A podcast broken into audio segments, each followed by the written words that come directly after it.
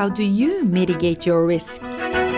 Montel's forecasting services cover risks from hours ahead to years ahead. We welcome you to hedge your market exposure with our diverse forecasting portfolio.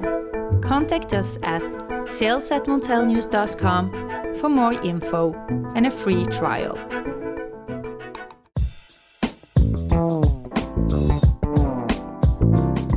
Hello, listeners, and welcome to the Montel Weekly podcast, bringing you energy matters in an informal setting. Today's pod focuses on one of Europe's largest energy markets, and while a last bastion for coal, it has also witnessed a rapid growth in solar power. There are ambitious plans for offshore wind and also for nuclear.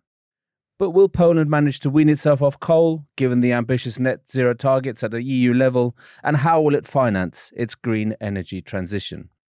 Helping me, Richard Sverrisson, to answer these questions is Pavel Czyżak, uh, Head of Energy and Climate at Instrat, Warsaw based think tank. So, a warm welcome to you, Pavel. I hope I haven't totally um, mispronounced your name. No, no, that's perfect. Thank you very much. Hello. I thought we could start, Pavel, by talking about uh, the renewables in Poland. What's the current status of solar? There's been quite a boom, hasn't there, in, in, in recent months and, and years? Yes, yes. It's perhaps good we're starting from a positive note before before going into the the, the coal issues. Uh, yes, solar has been it has been growing fast uh, last year, we, we were actually the fourth uh, biggest market in Europe uh, at around 2.5 gigawatts added in 2020. Uh, I think this year will probably be uh, more or less the same, definitely around 2 gigawatts. Uh, and, and the outlook for next for the next four or five years is is pretty steady. So the analysts are still forecasting around uh, 2 gigawatt added per year and placing Poland uh, in the top five of, of uh, European countries in terms of solar growth. Hmm. So I think um, this is this is a pretty stable situation, fortunately, and perhaps in contrary to the other renewable technologies. But we are seeing some starting to see some problems, perhaps coming from the from the very rapid growth one of these is the um, distribution networks, uh, because we've uh, we've had a lot of growth, uh, especially in the prosumer market. So small uh, small PV installations in, in households, and these uh, have actually caused a bit of a problem for distribution network operators, just because they feed in so much energy from the houses to the network in areas where the network isn't very robust. Let's say, well, it's just old and and not really adapted to two-way sort of currents flowing. So so there have been talks to to somewhat limit this growth at, at least uh, in this area in the prosumer market and and the support scheme is therefore changing to somehow accommodate that so we will probably see a bit of a slower pace in in the small pv sector but we should see faster pace in the large PV solar farms. So perhaps now around 75% of the PV in Poland is small, uh, small prosumers. We will probably see the, the switching. So so solar big solar farms will probably take over at least 50% of this market in the coming years, just because the development pipeline is very strong uh, and also because of these uh, these uh, changes in the support schemes. That's very interesting. What's your view here, Pavel? Do you think more should be done on the DSO level to, to strengthen the grids rather than slowing down this this massive prosumer surge? Yes, the, that's definitely well. That would be the preferred option, of course, because now I guess that what the government is trying to do is to put a halt to to the development of solar, and that's obviously not great for Poland because the country is already behind in terms of uh, renewable targets and and in general developing renewables. So solar is really the only market that is growing, and and stopping that is probably not gonna make decision makers in Brussels happy. So so I would say yes, definitely the better option would be to to push some money towards the DSOs and and strengthen the networks. The problem is well, this is public money, so it's the solar growth is mostly stimulated by private money, and well, that's good, but but nobody will invest in in distribution networks, really, you know, foreign investment, etc. So it's not easy to fund these investments in, in the networks. Absolutely, but uh, it'd be a shame if this this boom at the household PV level would somehow came to a stop. Um, yeah. And how about you know the utility scale? Is who who's building these kind of large scale solar uh, plants? Is it the domestic utilities or is it also seeing some foreign investment? It is actually quite a lot of foreign investment. Yes. So I would say it's a mix of both. The Polish utilities were a bit late to the party, I would say. So the first rounds of big uh, solar auctions I think they were mostly won from developers from Germany, from uh, even from further Western Europe companies like I don't know Spanish, uh, etc. Now we have actually just recently Lightsource BP announced two gigawatts of investment in Polish solar farms, so that's quite a huge pipeline. So it's quite a lot of quite a lot of foreign investment. And there's also big for example columbus energy is a big developer of well they started as a developer of solar for households and now they're also going into the big uh, solar farm market pretty strongly and they have a huge expertise and and sort of polish they they know the law very well and the whole situation so so they're very effective here so yeah, I would say it's a mix of uh, Polish and um, and foreign developers, but mostly private money. I think the utilities, uh, well, they're now starting to build bigger bigger solar plants, but it's it's been a bit slow. They they were a bit late to to this whole investment process. Do the the bigger PV projects? Do they? Is it easier to manage the, the grid stability there? Well, it is. It's still a bit of an issue, but the really large solar farms they can actually plug in straight into the TSO's network, all the big substations, the, the high voltage substations. So it's a bit. It's it's less of an issue, I would say. Usually, when you have a 20, maybe 30 megawatt project, 50 megawatt, then you you can already you would usually just build couple uh, probably a couple of kilometers of, of transmission lines and then you can plug in straight into the high voltage substation. So that's i guess easier. If you have projects like maybe one two megawatt they would plug into the medium voltage substation and then that could be potentially an issue and i i've heard investors saying that they have problems with getting the the connection permits in some parts of the country, especially perhaps the northeast, is not an easy place to invest in solar. Even the even though there's quite a lot of land, free land, and the solar um, conditions are good, but the network conditions are terrible. So so developing smaller projects there is not very easy. And uh, potentially very expensive as well. Yes. How about wind? I mean uh, poland has some very ambitious plans for offshore wind. Could you could you talk us through some of those pavel? Yes uh, i could yes. And offshore is definitely the for some reason the government likes offshore doesn't like onshore wind. The the offshore pipeline is uh, is pretty strong. The idea was to build around five, six, maybe seven gigawatts by 2030, which is pretty soon. And the projects, uh, we already have a couple projects that are in progress, and they they got the um, first round of financing. We have a sort of special support scheme for these these first projects. So definitely the the six gigawatts should be developed by 2030. They already have connection permits, all the paperwork pretty much done, and uh, they seem to be on track in terms of the schedule, which is of course great. Uh, one one issue is the installation port because all these it's a couple hundred turbines that need to be well shipped out uh, to the sea. And uh, it's not so easy to do that uh, in the port facilities we now have. So so we're still waiting for some investments done uh, on the ground in Poland, in Gdynia, most probably, and these should allow for the installation of of the uh, of all these turbines. If this gets delayed, there's a risk we will have to ship these turbines from elsewhere, from Germany, for example. So Uh, so that is one thing that might delay the, the, the progress. But well, I think I, I'm still pre- pretty optimistic in terms of offshore, just because it is pushed strongly by the government, and a lot of state-owned companies are are involved here. So, while being honest, of course, their life is easier, and they they have strong sort of lobbying power, they should be, it's in their interest to sort of get the government to uh, buy in and, of course, uh, handle all the legal matters that are necessary. So I think this should be going should be going well. And then in the um, sort of after early 2030s, we should uh, see another round of uh, projects.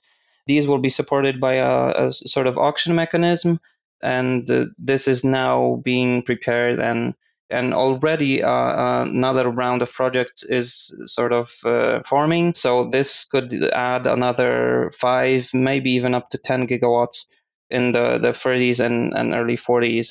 So that is that is going well. There's a bit of a controversy because the government wants to sort of prioritize Polish companies, mainly Orlen, PGE. Well, this is definitely gonna cause some hiccups in Brussels because it's sort of it's not very compliant with the EU common market rules.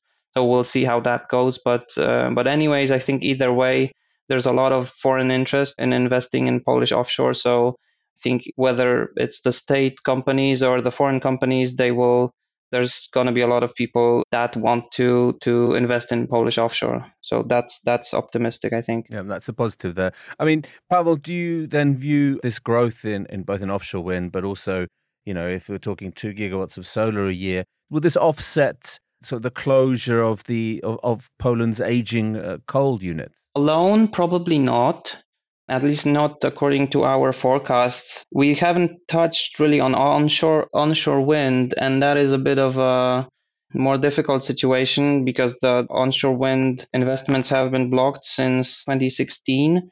There's a 10H rule in, in motion that uh, sort of bans placing turbines around, let's say, two kilometers even from households. And Poland is very uh, sort of, there's quite a lot of small villages everywhere and there's houses everywhere. So it's not easy to find a spot where you can place a wind turbine now. And, and that means we haven't been seeing much growth in the onshore wind market and we won't see it for at least a couple of years. And that's that will mean that there's not enough renewables to well to cover the demand considering the closures of, of coal plants. So um, so in our forecasts we've we've written quite a few reports on this and, and we've we've done a very comprehensive assessment of the renewable potentials.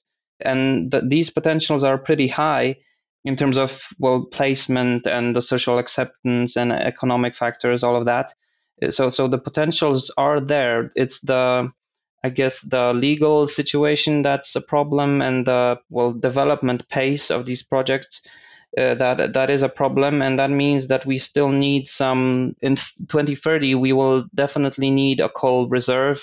Well we will have probably some some newer coal units still running. We need some of the older unit, units to stay available. We probably need some gas peakers to handle the peak demand, and we need a lot of renewables. So if we keep the PV pace as it is now and we, we build the offshore in time according to schedule, that will still not be enough. We need the onshore wind investments to well to cover the cover the demand. Otherwise, we're, we're we will be in trouble. So um, that is a missing link here. How likely is a change in the onshore wind law? I mean, that seems to be it has to come from government circles, but there seems to be some opposition to to to onshore wind in particular. Yes, that is a, a weird, I would say, situation. Just recently, I heard that because the law is there, it's sort of well, it's not there. It's it's uh, ready to be passed in Parliament. It's just, I guess, it doesn't have the political momentum it needs to go through the the parliament but it's actually written and we've seen it and uh, commented on it and it's it, it's ready. But sadly I, have just recently heard that um, the government is sort of standing down here. We're going into this anti-eu anti-climate narrative which means that there's really no political will at this point to to pass the the, the wind law, the, the updated wind law. So I wouldn't expect this happening this year. Let's hope for next year, especially since this well this bill was sort of linked to the EU funds, the re- recovery and resilience funding.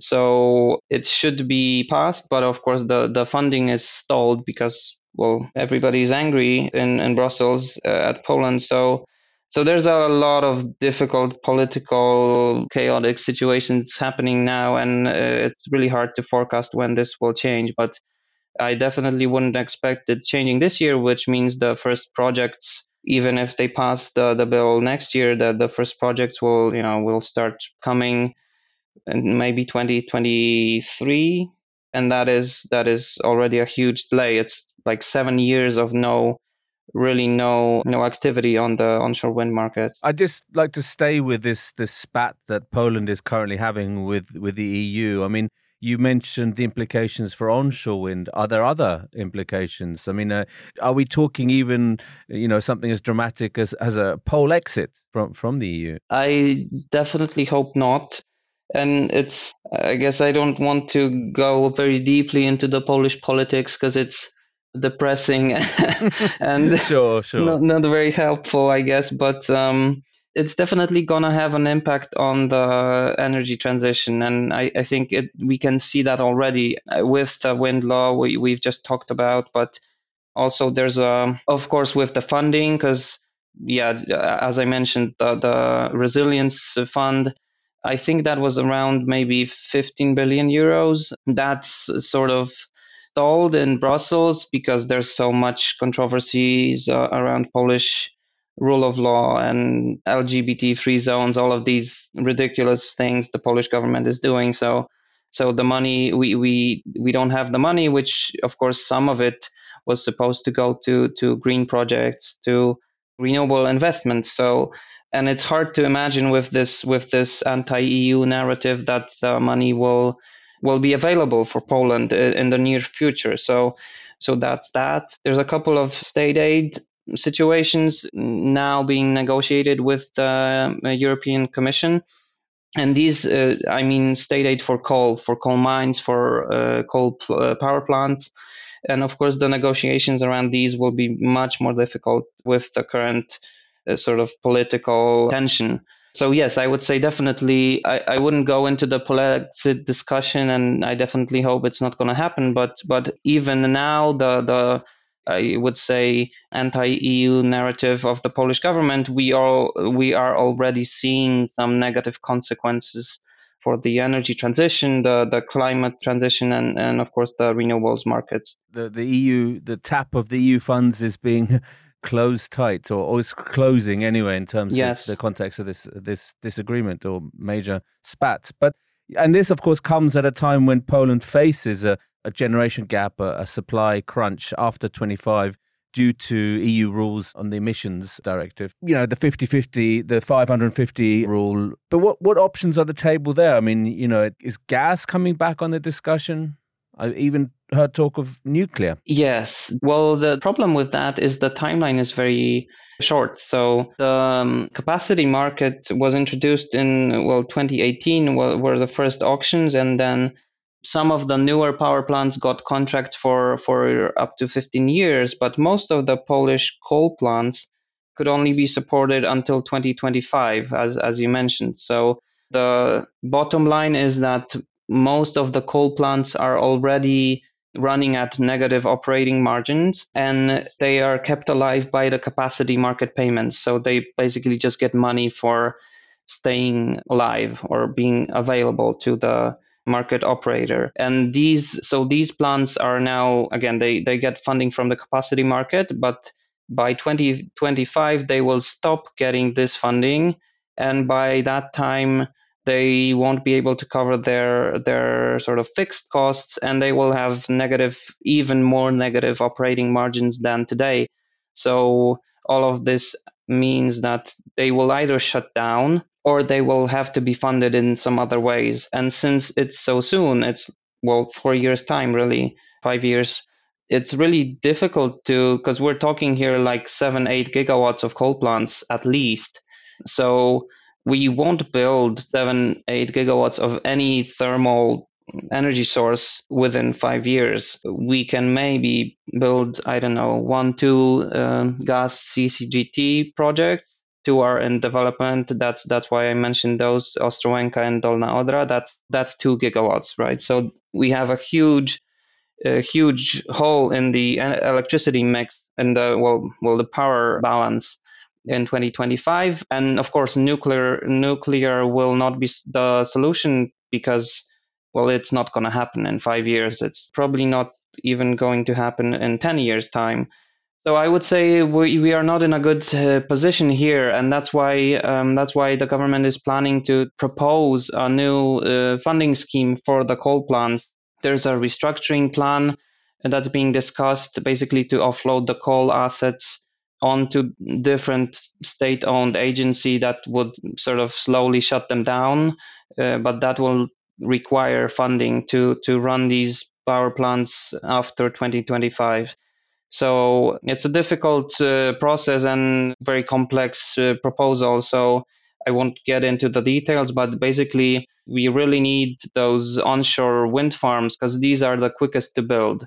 That's mm. the really the only thing that can supply power within five years' time. So that that's why this onshore wind law is so so important. And it's the cheapest option as well, isn't it? But of course, uh, yes. But just a final question for you, Pavel. You know, something that's come very clearly out of the current energy crisis we're seeing, not just in Europe but across the globe, is the the scarcity of gas. I mean, how how if Poland did decide to build two gas-fired plants uh, to meet some of this shortfall, where would it source the gas from? There's certainly not an abundance of it about at the moment. Uh, yes, that's why uh, I think we're seeing a bit of a different angle and a different uh, direction of the gas discussion now. Poland used to be very pro gas and wanted to build a huge pipeline. I think they're now sort of backing off in here because, of course, uh, now I think uh, 75 80% of the gas is imported, Uh, most of that from Russia, and we don't really want to be reliant on Russia, especially with the current situation. So, so I think actually the gas pipeline will be will be smaller and smaller. I would expect maybe the two CCGT projects happening, but we've already heard banks and the largest Polish banks saying that they don't really want to finance that because they don't see the gas plants being profitable. So so I don't think Poland will stay on this pro gas course uh, as as it planned. I think we're probably steering more towards the nuclear option. So uh, yeah, I, I wouldn't say gas has a very positive outlook at this point. Mm-hmm. And as you say, the the nuclear option is also a very long term. You know, who knows what will happen in 10, 15 years. Pavel, thank you very much indeed for, for joining the Montel Weekly podcast this week. Thank you very much. So, listeners, you can now follow the podcast on our own Twitter account, aptly named the Montel Weekly Podcast. Please direct message any suggestions, questions, or you know, let us know if you if you think you have a good idea for a guest on the show. You can also send us an email to podcast at montelnews.com. Lastly, remember to keep up to date with all that's happening in energy markets on Montel News. You can subscribe on Apple Podcasts and Spotify or wherever you get your podcasts from. Thank you and goodbye.